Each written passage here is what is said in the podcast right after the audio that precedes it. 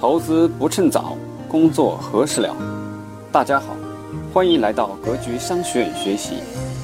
我们会在这里定期分享理财、创业方面的知识，欢迎加入 QQ 群交流学习，群号四幺六四零六幺五六四幺六四零六幺五六。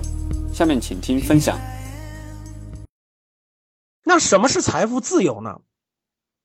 其实财务自由这个事情呢，大家看左面那个图，左面那个图上面是收入，下面是支出，底下那两个图呢，左边是资产，右边是负债，右边是负债。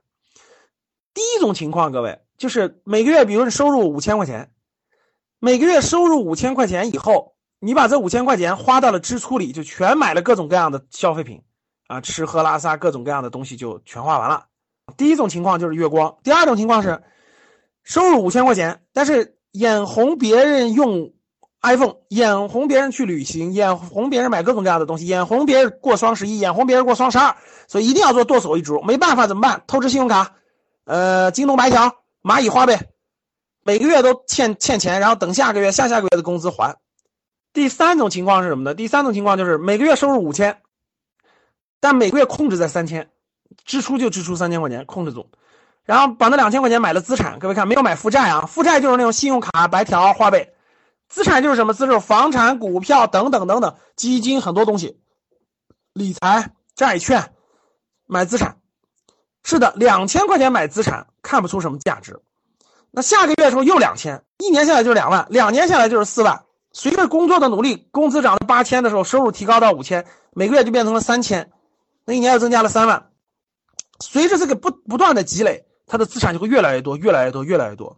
随着这个积累到一定程度以后，各位每年，每年这个资产都资产都可以带来现金流的。房子有房租，对吧？股票有分红有升值，基金有分红有升值，债券有利息，国债等等等等等不断的分红。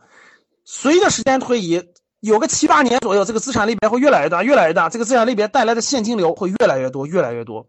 基金的亏损不算负债，你因为你持有基金的那么多份额，那么多份额，它是浮亏，它没有真实的亏。走走走走走走，越来越多，越来越多，越来越多，收入越来越多以后，收入越来越多，资产带来的收入就成为了第二条增加的收入，增加的收入。所以各位看，这就是第三种情况，就是不断的增加自己资产，不断的增加自己的资产。好了，今天的节目就是这些。想要系统学习投资理财的同学，请加格局周老师微信：幺三七零幺八三五八三四。咱们下期节目再见。